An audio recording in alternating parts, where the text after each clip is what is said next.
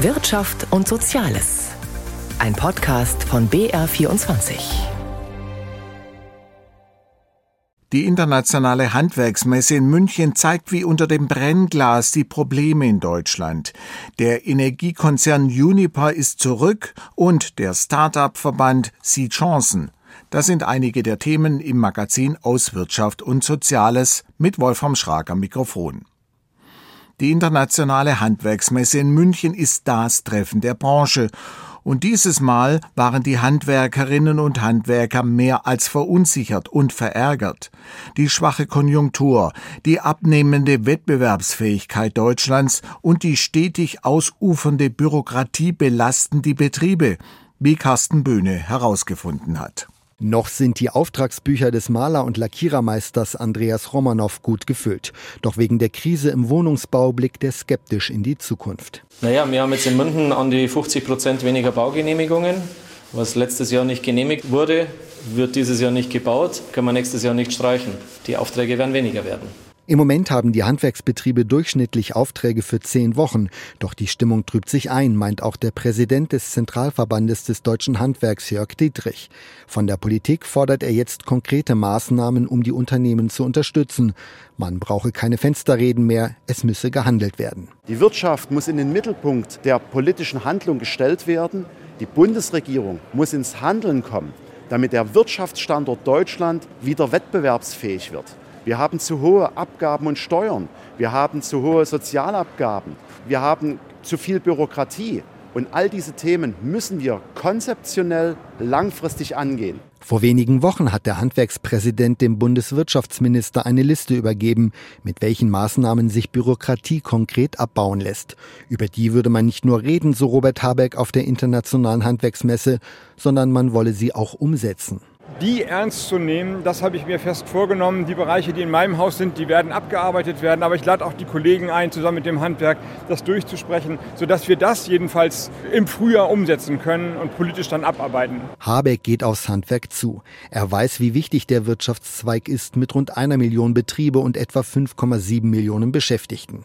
Ein Wirtschaftszweig, dem aber viele Fachkräfte fehlen auch weil immer noch viele Jugendliche lieber studieren, als eine Ausbildung zu machen. Es gibt manchmal Dünkel, da will ich nicht drüber hinwegreden, dass äh, eine akademische Ausbildung, Kopfarbeit irgendwie mehr wert ist, als mit den Händen zu arbeiten. Und das ist falsch. Das ist auch fast unanständig. Deswegen das Werben dafür, sich nicht versuchen, mit Wertekategorien zu spalten, sondern die Gleichwertigkeit als gesellschaftliche Leistung immer zu sehen. Damit sich mehr junge Leute für eine Ausbildung im Handwerk entscheiden, schlägt Habeck vor, an den Berufsschulen Übernachtungs- oder Wohnmöglichkeiten zu schaffen, damit sie nicht durch hohe Wohnkosten von einer Ausbildung abgeschreckt werden. Politik und Handwerk haben viele Dinge zu bereden. Kritisch sieht Handwerkspräsident Jörg Dietrich Tendenzen, auf die Straße zu gehen und dort gegen die Berliner Wirtschaftspolitik zu demonstrieren. Deswegen die klare Forderung an die Bundesregierung, kommen Sie ins Machen. Gehen Sie mit den gewählten Vertretern des Handwerks, die genauso Betroffene sind, ins Gespräch, damit wir diesen Weg nicht beschreiten, sondern Lösungen in den Parlamenten und in den Gremien mit den Wirtschaftsverbänden auch erarbeiten. Der Arbeits- und Fachkräftemangel droht Deutschlands Wirtschaft auszubremsen. Zwar sind 46 Millionen Menschen erwerbstätig beschäftigt, so viele wie noch nie, aber bis 2035 sind sieben Millionen von ihnen zu ersetzen, wenn die Boomer in Rente gehen. Bei einem Fachkräftekongress der Bundesregierung zusammen mit Verbänden in Berlin wurden in dieser Woche Lösungsmöglichkeiten ausgelotet. Uwe Jahn war dabei. Dicht gedrängt stehen Auszubildende, Unternehmer, Arbeitsvermittler und Minister. Der Saal ist bumsvoll, sagt Bundesarbeitsminister Hubertus Heil, SPD, gut gelaunt. Und weiter? Ich habe vor kurzem einen schönen Satz gelesen. Wollen ist gut, aber machen ist krasser. Auf der Suche nach guten Ideen beim Fachkräftekongress. Wie nötig die sind, unterstreicht Bundeswirtschaftsminister Robert Habeck von den Grünen mit einer aktuellen Zahl aus dem Jahreswirtschaftsbericht. Das Potenzial im Wachstum geht nach unten. Wir hatten in den 80er Jahren 2%, jetzt gehen wir auf 0,5. Warum?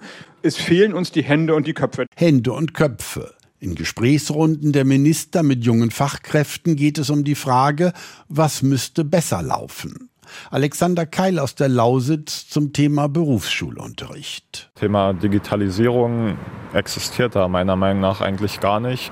Und dann müssen die Lehrer dabei viel mehr unterstützt werden, wenn es dann mit der Digitalisierung auch losgehen soll. Denn das Land, heißt es, muss sich alle paar Jahre neu erfinden. Der technische Fortschritt macht's nötig. Deshalb steigt der Weiterbildungsbedarf enorm. Die Unternehmen wissen das. Thomas Besse von der Bundesagentur für Arbeit auch.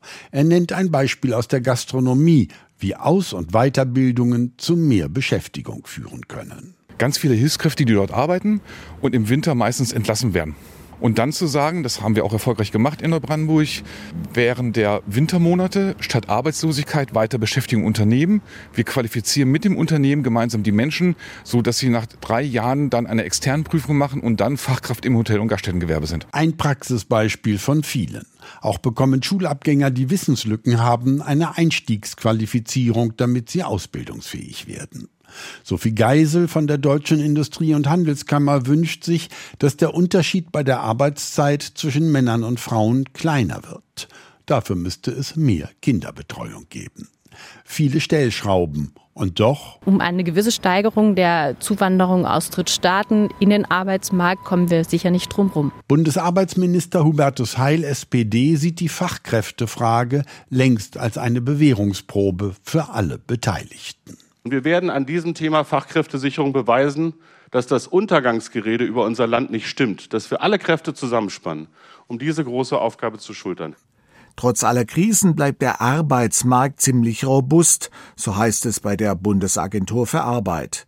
Die Zahl der Arbeitslosen ist im Februar zwar gestiegen, doch bedeuten 169.000 zusätzliche Erwerbssuchende gegenüber dem Vorjahr einen saisonal üblichen Anstieg.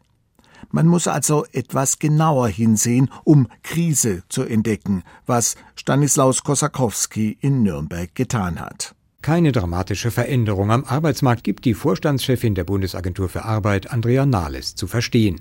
Aber man merke etwa am wiederholt abgebremsten Wachstum der sozialversicherungspflichtigen Beschäftigung, dass die andauernde Konjunkturschwäche in Deutschland Spuren auf dem Arbeitsmarkt hinterlasse. Die sozialversicherungspflichtige Beschäftigung wächst nur leicht. Das schwache konjunkturelle Umfeld dämpft also den Arbeitsmarkt insgesamt, zeigt er sich aber robust.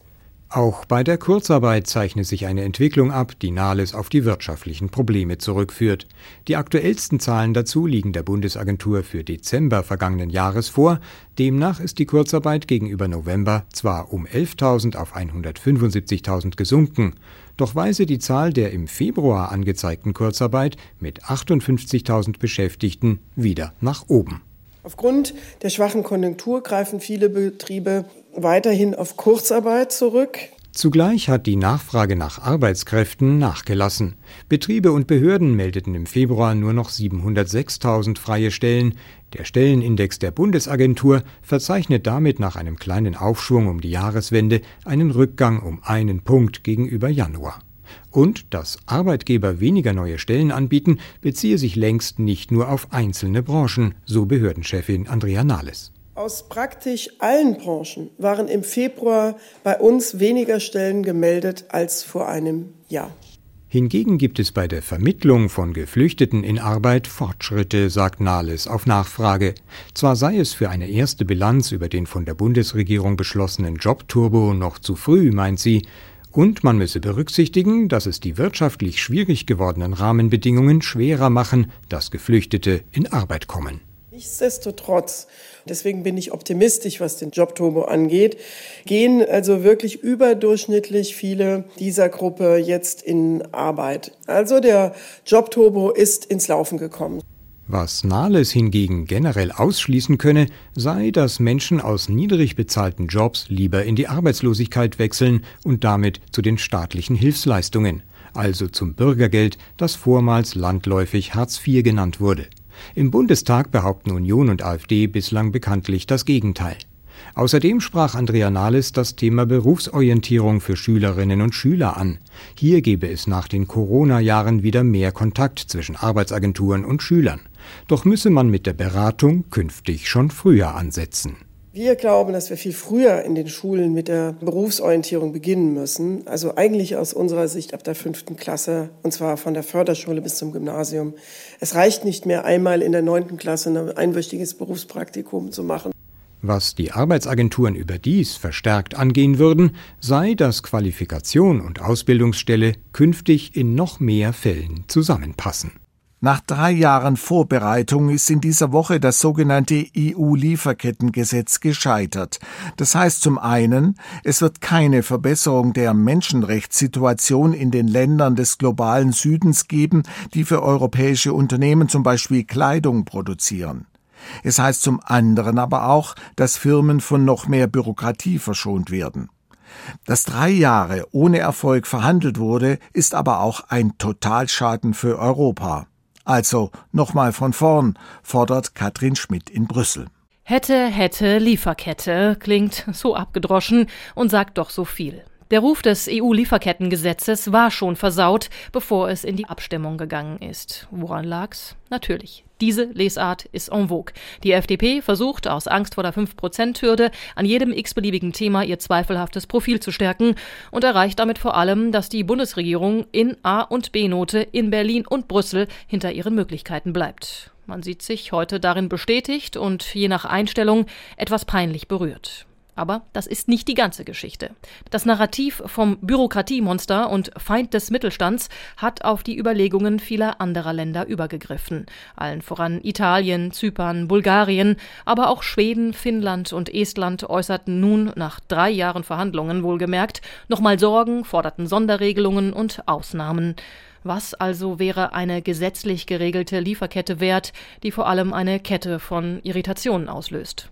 Die Vorteile rückten leider in den Hintergrund. Schade, vor allem für Deutschland. Neben Frankreich und den Niederlanden nämlich das einzige EU-Land mit einem nationalen Lieferkettengesetz.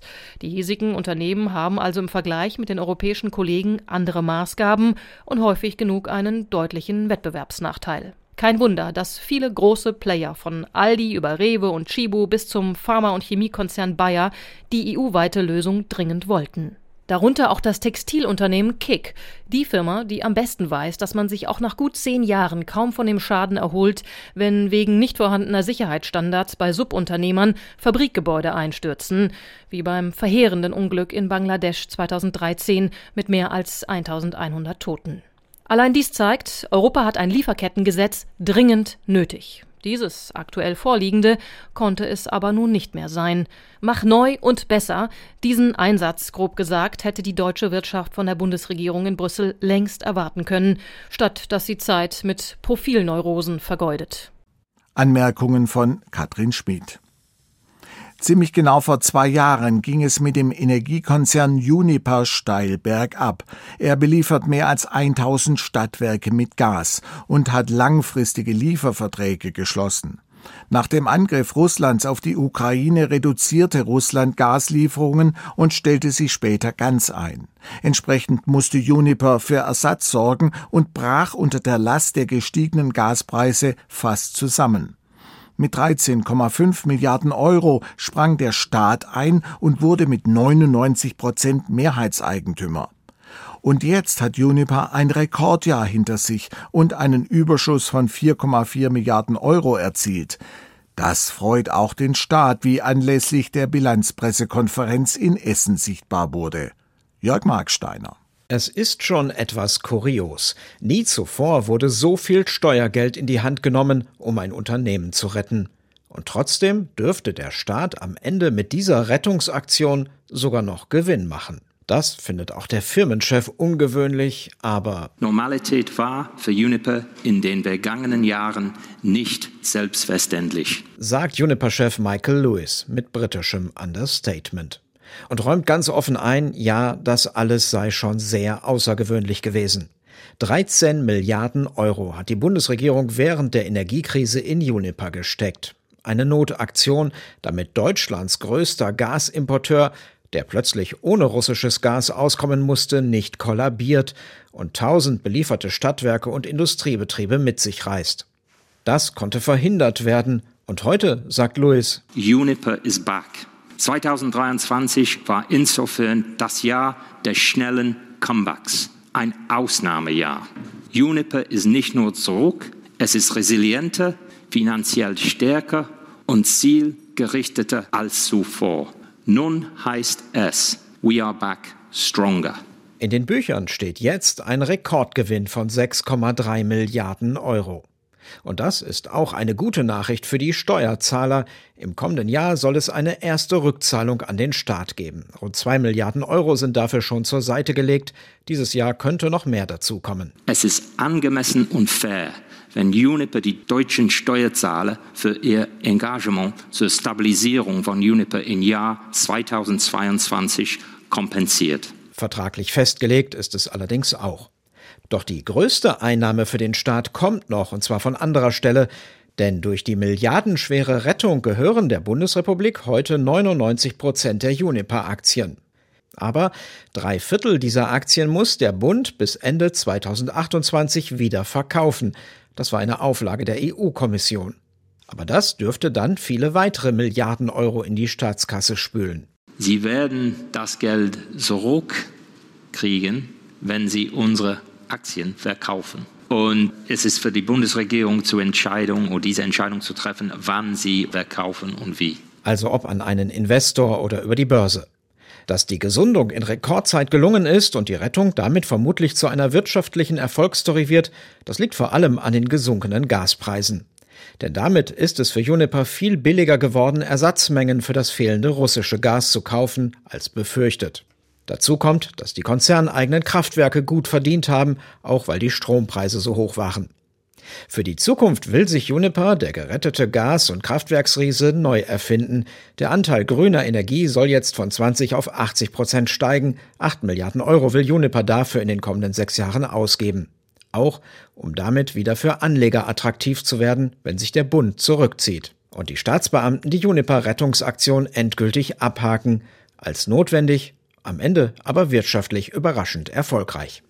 Zwei Jahre nach dem Beginn des russischen Angriffskriegs in der Ukraine und der damit einhergehenden sogenannten Zeitenwende ist klar, die europäischen Staaten tun mehr für ihre Verteidigung. Das bedeutet mehr Aufträge auch für die deutschen Rüstungsunternehmen. Diese sammeln auch an den Aktienmärkten Kapital, und die Anleger verlieren immer mehr die Scheu, diese Papiere ins Depot zu nehmen. Über den neuen Trend berichtet Heidi Radwilas aus Frankfurt am Main. 428 Euro. So viel hat eine Aktie des Rüstungsherstellers Rheinmetall diese Woche erstmals gekostet. Der Rekordpreis steht stellvertretend für den Börsenhype um eine Branche, die ehemals nur mit spitzen Fingern angefasst wurde. Ein Hype, der länger anhalten dürfte, als manche erwartet haben. Finanzmarktexperte Andreas Lipko von Comdirect. Also hier wird sich natürlich gerade in Europa die Rüstungsindustrie noch in den kommenden Jahren positiv entwickeln, ob man das jetzt gut findet oder nicht. Geld verdienen mit Investments in Rüstungsfirmen. Viele lehnen das ab, weil Waffen Leben kosten können. Doch die Zahl der Zauderer nimmt offenbar ab. Marc Richter von der Baderbank. Es hat so einen kleinen Mind-Change einfach gegeben. In den letzten zwei Jahren, viele wollten äh, Rüstungen nicht wirklich anfassen und jetzt sind Rheinmetall, Hensoldt oder auch Renk Aktien, die wirklich in viele Portfolien gewandert sind. Der Panzergetriebehersteller Renk beispielsweise hat vor gut einem Monat einen beachtlichen Neustart an der Börse hingelegt. Der Ausgabepreis von 15 Euro pro Aktie wurde schon beim Börsendebüt deutlich übertroffen.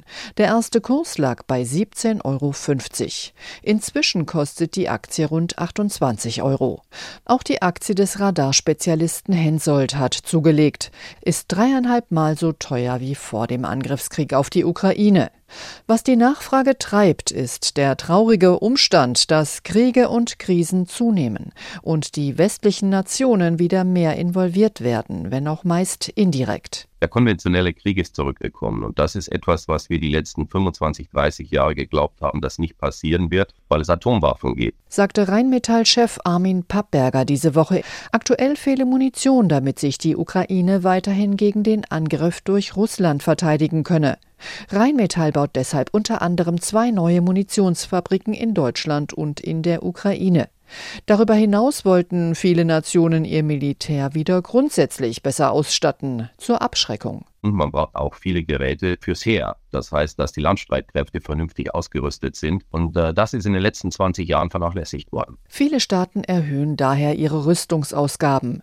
In Deutschland gilt das 100 Milliarden Euro Sondervermögen zur Ausstattung der Bundeswehr für viele nur noch als erster Schritt. Das Geschäft mit der Rüstung brummt. So hat Rheinmetall diese Woche einen Großauftrag von der Bundesregierung bekommen. Über 600 Millionen Euro. Soll ein Flugabwehrsystem für die Bundeswehr liefern. Doch wer über den Aktienmarkt am Boom partizipieren möchte, hat nur wenig Optionen. Nach Rheinmetall, Hensoldt und Renk ist mehr oder weniger Schluss. Und das werde sich nicht ändern, glaubt Andreas Lipko von Comdirect. Er beobachtet, dass man auch teilweise gar nicht will, dass diese Unternehmen eben an den Börsen kommen, um eben natürlich auch anderen Investoren dann nicht noch eine Tür oder Tor zu öffnen, um zum Beispiel über entsprechende Geschäftsberichte, über Beteiligung an den Unternehmen zum Beispiel Einblicke in die Technologien bekommen zu können. Geheimhaltung scheint den meisten wichtiger als die Finanzierung über den Kapitalmarkt.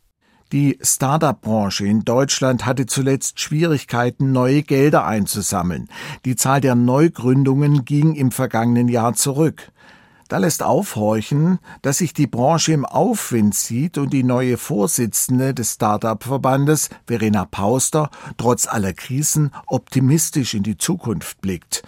Bianca von der Au hat sie getroffen. Krisenzeiten seien Unternehmerzeiten, sagte die Gründerin auf dem Frankfurter Börsenparkett in der Sendung Update Wirtschaft auf Tagesschau 24. Also ich glaube, Unternehmer und Unternehmerinnen, die gucken erstmal nicht immer Richtung Politik und sagen, Mensch, warum macht ihr denn das gerade schlecht oder das nicht so gut, sondern die machen erstmal. Ja? Letztes Jahr sind zweieinhalbtausend neue Startups gegründet worden, 415.000 Menschen arbeiten in der Startup-Szene und die wachen jetzt nicht morgens auf und sagen, Staat, sag mir, was ich machen darf, sondern die wachen auf und sagen, was gibt's noch nicht, wo ist noch eine grüne Wiese, wo können wir noch was entwickeln, erfinden. Dabei waren die vergangenen Jahre auch für die Start-up-Branche besonders hart. Die Zahl der Gründungen in Deutschland ging zurück. Die gestiegenen Zinsen schreckten Investoren ab. In Deutschland sei es ohnehin schwierig, an ausreichend Risikokapital zu kommen, so die Verbandschefin. Ohne die Politik geht es dann eben doch nicht. Pauster fordert bessere Finanzierungsbedingungen für junge Unternehmen. Ein Vorstoß aus dem Finanzministerium sei in Arbeit.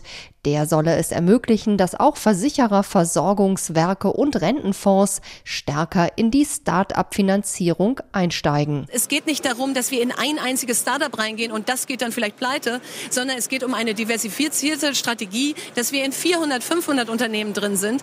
Dann wird das Ausfallrisiko sehr klein und dann kann man guten Gewissens diese Asset-Klasse auch mal in die Mitte von Deutschland holen und sie nicht immer so behandeln wie so eine Hochrisikoklasse, wo man besser die Finger von lässt. Vorbild sei Frankreich. Im Nachbarland habe Präsident Macron eine Initiative gestartet, die Finanzierungsbedingungen und Genehmigungsverfahren für Start-ups erleichtert habe. Pauster wirbt mit Blick auf Deutschland für einen stärkeren Börsenstandort, um Investoren für junge Firmen anzuziehen. Sie stellte eine Kooperation mit der deutschen Börse in Aussicht, um die Wachstumsbedingungen für Start-ups zu verbessern. Mit diesem zuversichtlichen Blick der Start-up-Verbandschefin Verena Pauster geht das Magazin für Wirtschaft und Soziales auf BR24 für heute zu Ende. Am Mikrofon war Wolfram Schrag.